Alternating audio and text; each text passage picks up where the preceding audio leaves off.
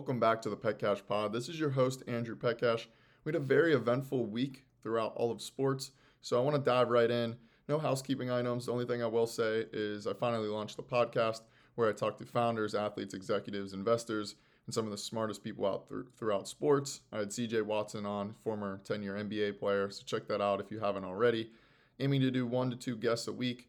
So uh, I'll just kind of put them in the post and, and you'll be able to see and keep up to date with those. But anyway, as always, let's start with some gratitude, some feel good sports stories. And we have Dick's Sporting Goods. They are gifting 10,000 youth athletes with sports equipment and hosting more than 500 kids for their Sports Matter Day at the University of Houston.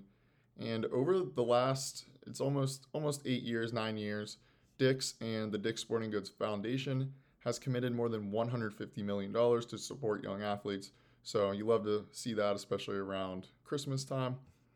Switching to an athlete feel good story, Manny Pacquiao. He's the famous boxer out of the Philippines. He is returning to the ring on Saturday for an exhibition against MMA fighter DK Yoo, and he plans to donate 100% of the proceeds of the exposition of the the event to charities, and it's going to be used to construct 80 homes for people. And his foundation, the Pacquiao Foundation, has constructed over 300 homes to date so love to see that on the athlete giving backside. And the only other one I have is Sun Life and the Boston Celtics.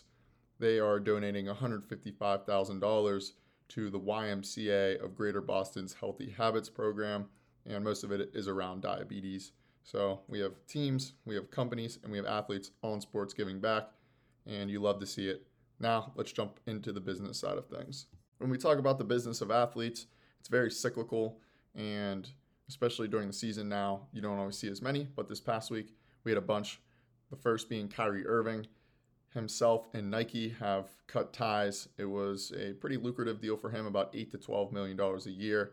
And the next game after uh, the deal ended, he wore Nike shoes, but with the Nike sign ripped off, and just a quote that said, "I am free."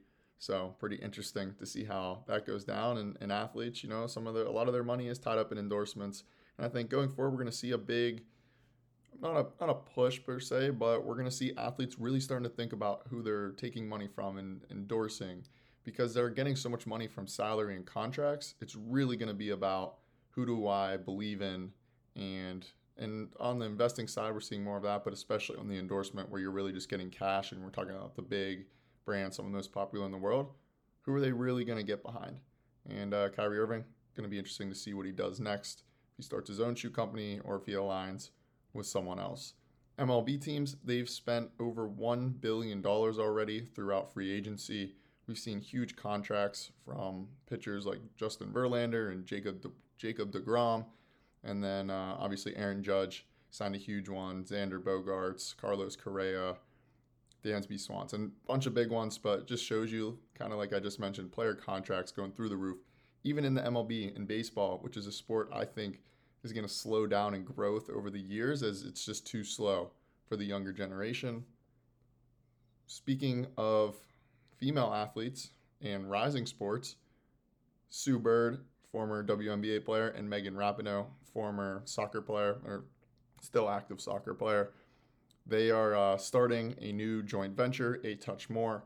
The company is going to create scripted and unscripted program and they're teaming up with their other company. They started a production company together, which was uh, both of them founded along with Alex Morgan, Simone Manuel, and Chloe Kim. So you're seeing this full range from athletes, right?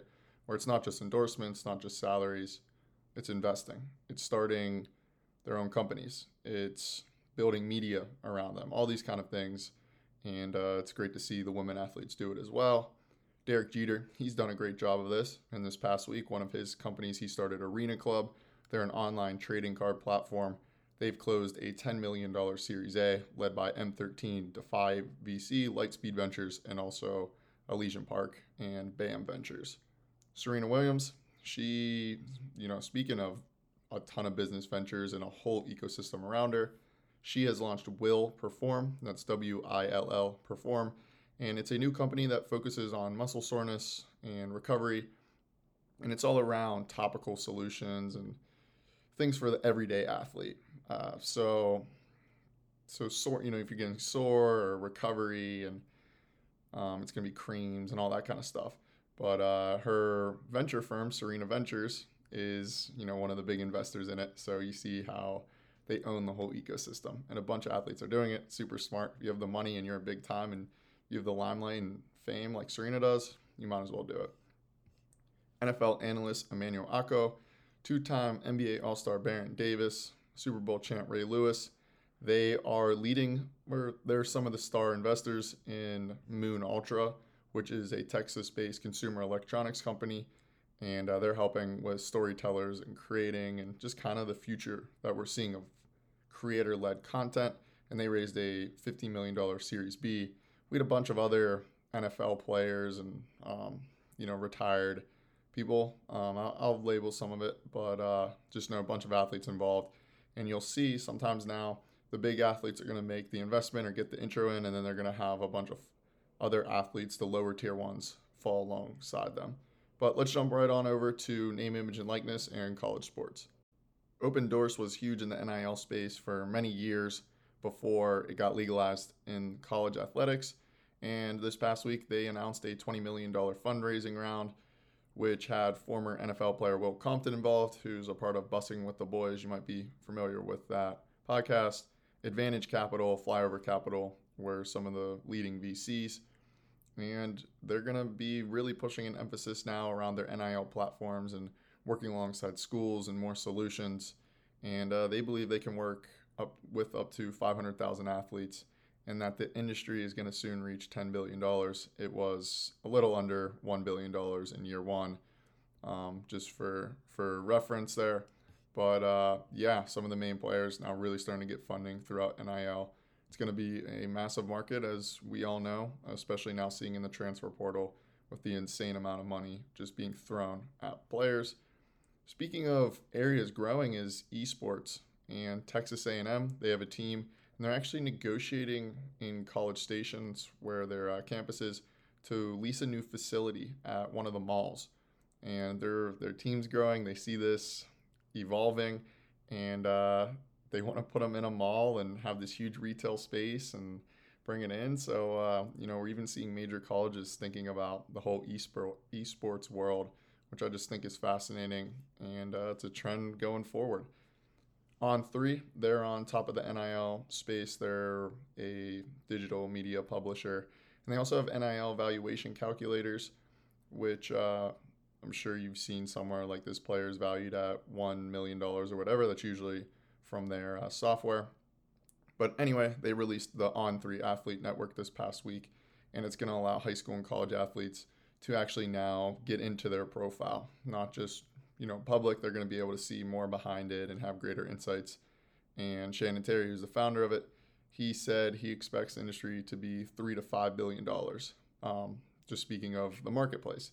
So we have Blake Lawrence, Shannon Terry, three to ten mil, three to ten billion, somewhere in there. Like we all know, NIL, massive industry, and continues to grow. And pr- that's why Prospex, they're P R O S P E X, they're a new company that launched on Thursday, and they designed an NIL platform around NFTs and Web three. But basically, it allows players to get directly to their fans and it's all around collectibles and all this stuff and the players get 80 85% of the sales revenues and the fans if they invest in players they uh, and, and say this someone goes to a different school they get 90% of their money back so it's kind of in the recruiting lane and getting athletes money up front but also it can allow it can allow fans to make more of an impact if they really want something.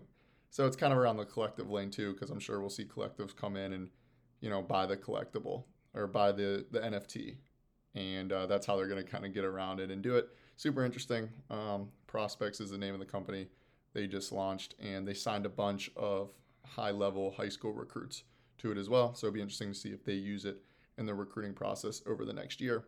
But anyway, those were the main things in NIL this past week. Big stories, major funding, huge market, new collectibles to uh, possibly make high school recruiting get a little bit about money, pay to play, right? But uh, let's jump on over to the future of sports. Fanatics, they've had a uh, incredible last year in 2022. They've acquired Topps, Mitchell and Ness, done over $8 billion in revenue, and now they have just raised 700 million more dollars at a $31 billion valuation. And uh, they're looking, they basically said they're raising this money to look for more mergers and acquisitions.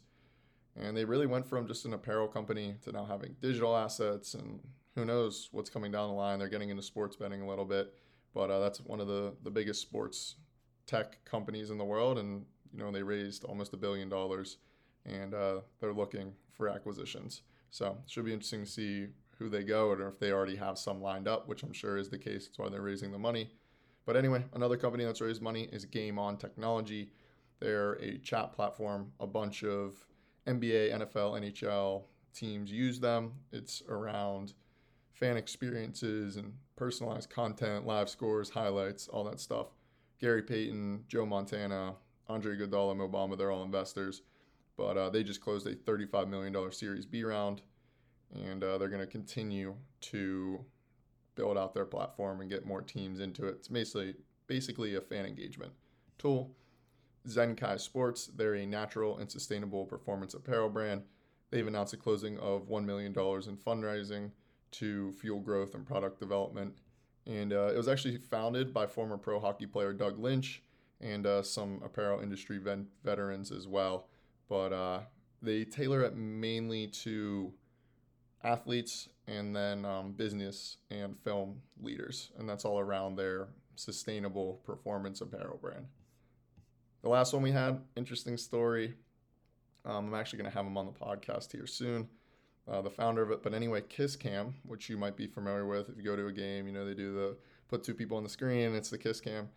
There's actually a patent for it now, and it's it's uh, it's owned by Dana Veach, who, like I mentioned, is going to be on the podcast. But they got their patent now, and uh, they're going to kind of roll it out. So a lot of what you see is just external, and now they're bringing it in house, and they got a bunch of other cool things they want to do with it. But anyway, interesting week as always throughout NIL, the business of athletes, and the future of sports with some big fundraising and athletes making some cool moves.